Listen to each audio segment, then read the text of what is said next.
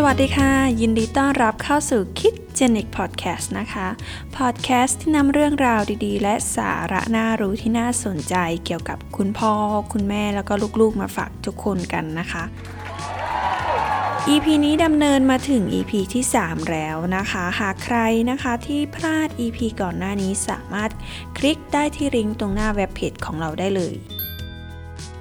และสาระน่ารู้ใน EP ที่ 3 นี้นะคะ จะเป็นเรื่องราวเกี่ยวกับการตั้งครรภ์ในไตรมาสแรกกัน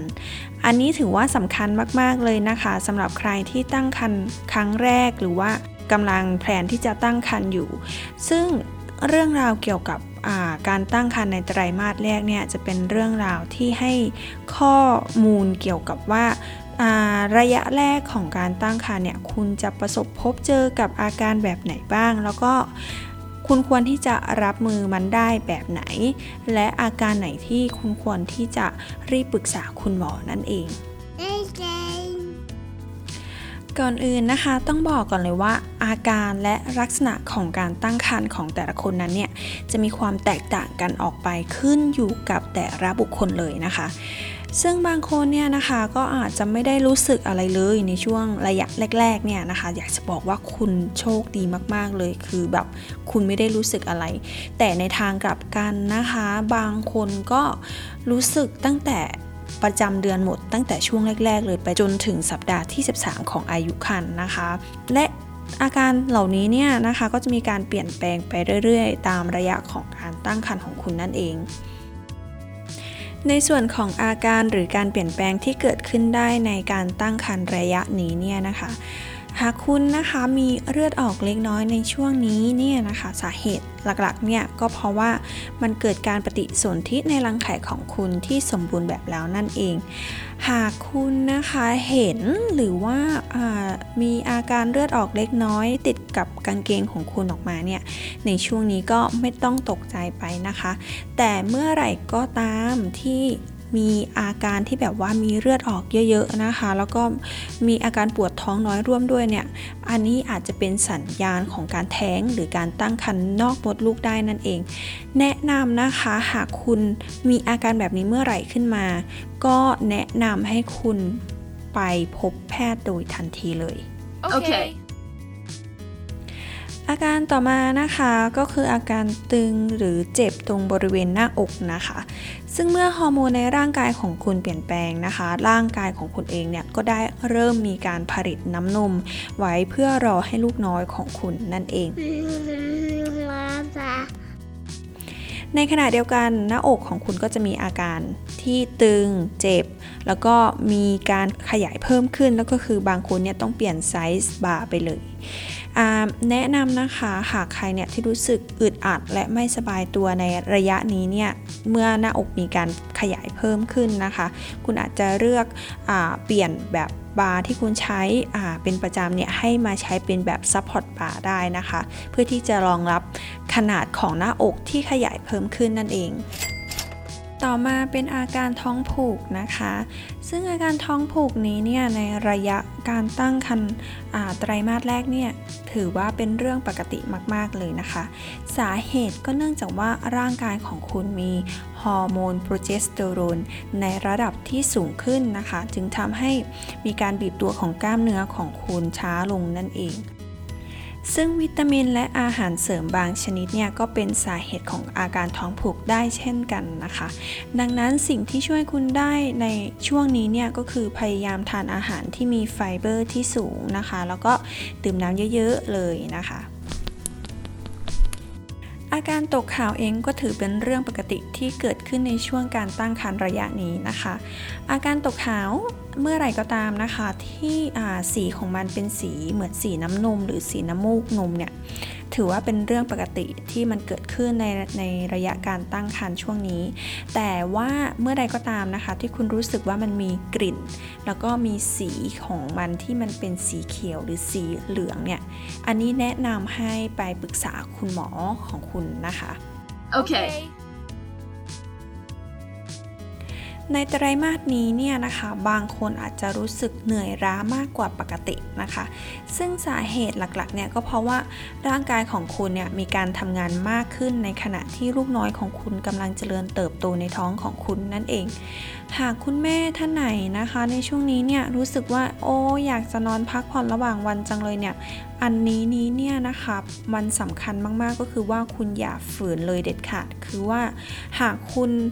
ต้องการที่จะพักผ่อนระหว่างวันเนี่ย อันนี้คือรีบทำเลยนะคะ ไปงีบแล้วก็พักผ่อนให้เพียงพอนะคะ รวมไปถึงว่าพยายามหาทานอาหารหรือทานธาตุเหล็กให้เพียงพอด้วย เนื่องจากว่าหากระดับธาตุเหล็กในร่างกายต่ำเกินไปเนี่ยมันจะส่งผลให้เกิดภาวะเลือดจาง ซึ่งยิ่งจะทำให้ร่างกายของคุณเนี่ยอ่อนแรงนะคะ แล้วก็รู้สึกเหนื่อยเพิ่มขึ้นมากกว่าเดิมนั่นเอง อาการต่อมานะคะหลายๆ คนอาจจะเป็นกันบ่อยมากแล้วก็เป็นกันอยู่นั่นเอง ก็คือว่าเป็นอาการที่คุณอยากจะกินอะไรเนี่ยเป็นพิเศษมากๆเลย หรือคุณแม่บางคนเนี่ยนะคะ จากที่เคยชอบอาหารบางอย่างหรือบางชนิด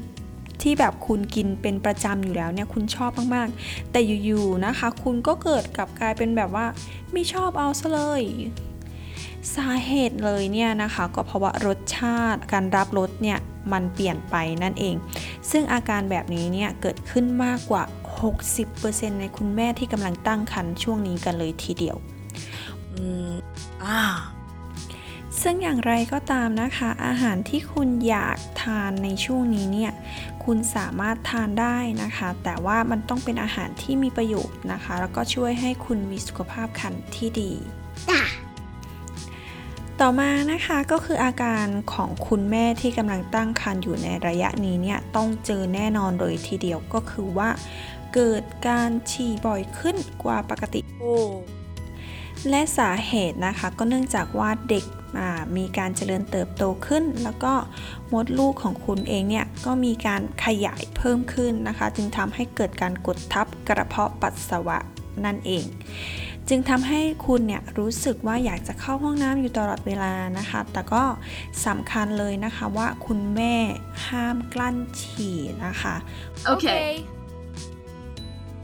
เพราะว่าการกั้นฉี่นี้เนี่ยนะคะจะทำให้เกิดกระเพาะปัสสาวะอักเสบเกิดขึ้นได้ หรือว่าอ่าเกิดการพบเชื้อแบคทีเรียในปัสสาวะ แล้วก็โดยที่ไม่แสดงอาการที่ทำให้คุณเองก็ไม่รู้สึกได้นะคะ ที่แย่ไปกว่านั้นเนี่ยมันก็จะส่งผลไปถึงว่ากรวยไตอักเสบขึ้นได้เลยทีเดียว โอ้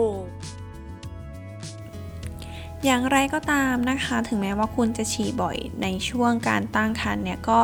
อย่าลืมดื่มน้ำให้เพียงพอนะคะ เพราะว่าน้ำเองเนี่ยสำคัญมาก ๆ ต่อร่างกายของคุณ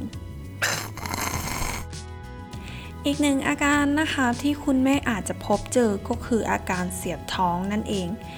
ซึ่งอาอาการเสียดท้องเนี่ยก็เพราะว่าเจ้าตัวฮอร์โมนโปรเจสเตอโรนในร่างกายของคุณที่เพิ่มมากขึ้นเนี่ยมันไปคลายกล้ามเนื้อเรียบนะคะ ซึ่งโดยปกติกล้ามเนื้อเหล่านี้เนี่ยจะเก็บอาหารแล้วก็กรดเอาไว้ในกระเพาะอาหารของคุณ แต่เมื่อใดก็ตามที่มันมีการเกิดการคลายตัวขึ้น คุณก็จะได้รับกรดไหลย้อนหรือรู้สึกเสียดท้องนั่นเองค่ะเพื่อหลีกเลี่ยงอาการเสียดท้องนี้เนี่ยนะคะ แนะนำคุณแม่ว่าพยายามอย่านอนทันทีหลังมื้ออาหารนะคะ เพราะว่ามันจะทำให้ยิ่งรู้สึกเสียดท้องไม่สบายท้อง รวมไปถึงหลีกเลี่ยงอาหารที่มีรสชาติจัดแล้วก็เปรี้ยวนะคะ ส่วนทิกเล็ก ๆ เพิ่มเติมนอกเหนือจากนี้เนี่ยก็คือว่าในกรณีที่คุณทานอาหารเนี่ยพยายามแบ่งทานมื้ออาหารทีละน้อยๆนะคะ แต่ทานให้บ่อยขึ้น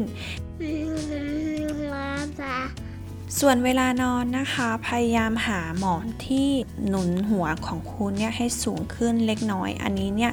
จะช่วยลดอาการเสียดท้องได้ค่ะ ต่อมาเป็นเรื่องของอารมณ์ที่แปรปรวนขึ้นในช่วงการตั้งครรภ์ระยะแรกนี้นะคะ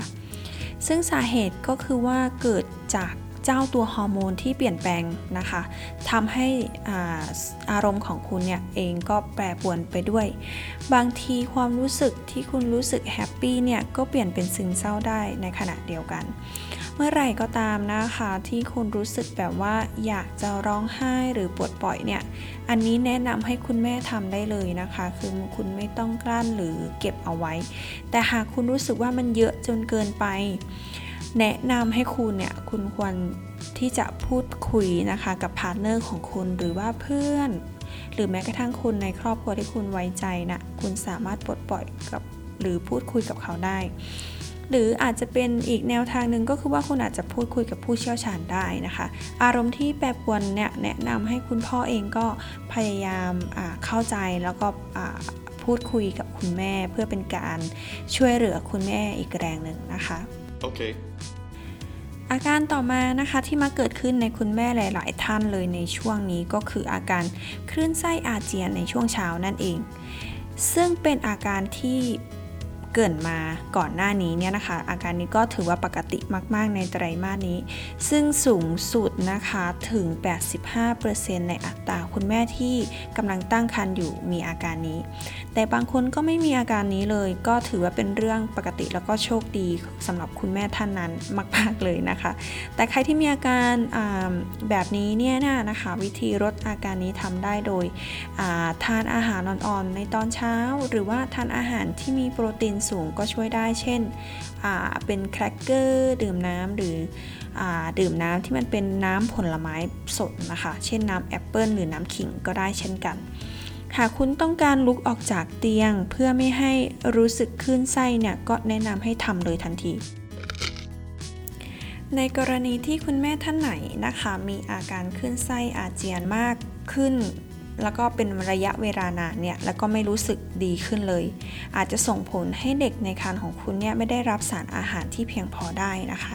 หากใครมีอาการที่รุนแรงเนี่ยแนะนำนะคะให้คุณปรึกษากับคุณหมอโดยตรงเลย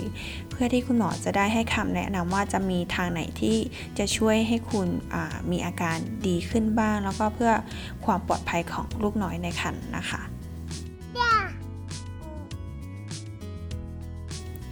มาถึงอาการสุดท้ายที่เกิดขึ้นในไตรมาสนี้ที่เรานำมาฝากกันนะคะ ก็คือ การที่คุณอาจจะมีน้ำหนักที่เพิ่มมากขึ้นนะคะ หรือคุณแม่บางคนเนี่ยก็มีน้ำหนักตัวลดลง อันนี้ถือว่าเป็นเรื่องปกติมาก ๆ เลยนะคะ ที่เกิดขึ้นในไตรมาสแรก ในกรณีที่คุณมีน้ำหนักตัวเพิ่มมากขึ้นจากปกติในช่วงไตรมาสนี้นะคะ จะอยู่ที่ประมาณ 1-2 กิโลกรัม ซึ่งน้ำหนักที่เพิ่มขึ้นในไตรมาสแรกนี้ 1-2 กิโลกรัมเนี่ยถือเป็นเกณฑ์ปกตินะคะ แต่ทั้งนี้ทั้งนั้นน้ำหนักที่เพิ่มขึ้นของแต่ละบุคคลเนี่ยก็ขึ้นอยู่กับสถานการณ์ของแต่ละบุคคลนั้นด้วยเช่นกัน ไม่ว่าจะบางคนเนี่ยน้ำหนักตัวปกติตามเกณฑ์อยู่แล้วนะคะ หรือบางคนเนี่ยน้ำหนักอาจจะเกิน หรือบางคนน้ำหนักอาจจะน้อยเกินไป โดยตามเกณฑ์ของคนที่มีน้ำหนักเกินนะคะ น้ำหนักที่เพิ่มขึ้นมาเมื่อตั้งครรภ์ทั้งหมดเนี่ยโดยรวมแล้วจะอยู่ที่ประมาณ 7-11 กิโลกรัมนะคะ ขึ้นอยู่กับฐานน้ำหนักเดิมของคุณด้วยนะคะ ซึ่งในคนที่มีน้ำหนักตัวต่ำกว่าเกณฑ์เองเนี่ยนะคะ ควรเพิ่มน้ำหนักเพิ่มขึ้น ซึ่งตลอดการตั้งครรภ์รวมแล้วทั้งหมดทั้งสิ้นเนี่ยน้ำหนักที่เพิ่มขึ้นอยู่จะ อยู่ที่ประมาณ 13-18 กิโลกรัมนั่นเองค่ะ ส่วนใครที่ท้องเด็กในครรภ์มากกว่า 1 คนเนี่ยหรือมีลูกแฝดนะคะ ปริมาณน้ำหนักโดยรวมที่เพิ่มขึ้นมาจะอยู่ราวๆ 16.5กิโลกรัมถึง 24.5 กิโลกรัมกันเลยทีเดียว ว้าว อาการต่างๆที่รวบรวมมาฝากใน EP นี้นะคะ คุณแม่คนไหนที่ประสบ กับอาการต่างๆ ในไตรมาสนี้กันอยู่ก็คิดเจนิกขอให้ผ่านไปได้เร็วๆนะคะ อย่าลืมปฏิบัติตัวตามคำแนะนำนะคะ พักผ่อนให้เพียงพอ ทานอาหารที่มีประโยชน์แล้วก็หมั่นออกกำลังกายสม่ำเสมอนะคะ คิดเจนนี่ขอขอบพระคุณคุณผู้ฟังทุกท่านเลยนะคะ และเรามีความยินดีมาก ๆ ที่ได้เป็นตัวกลางในการนำเรื่องราวและสาระดีๆ ที่เป็นประโยชน์มาฝากคุณผู้ฟังกัน EP หน้านะคะมาต่อกันด้วยการตั้งครรภ์ในไตรมาสที่ 2 กันว่าอาอาการแบบไหนที่คุณจะประสบพบเจอในไตรมาสที่ 2 กัน EP นี้ขอขอบคุณและก็ลาไปก่อนนะคะ สวัสดีค่ะ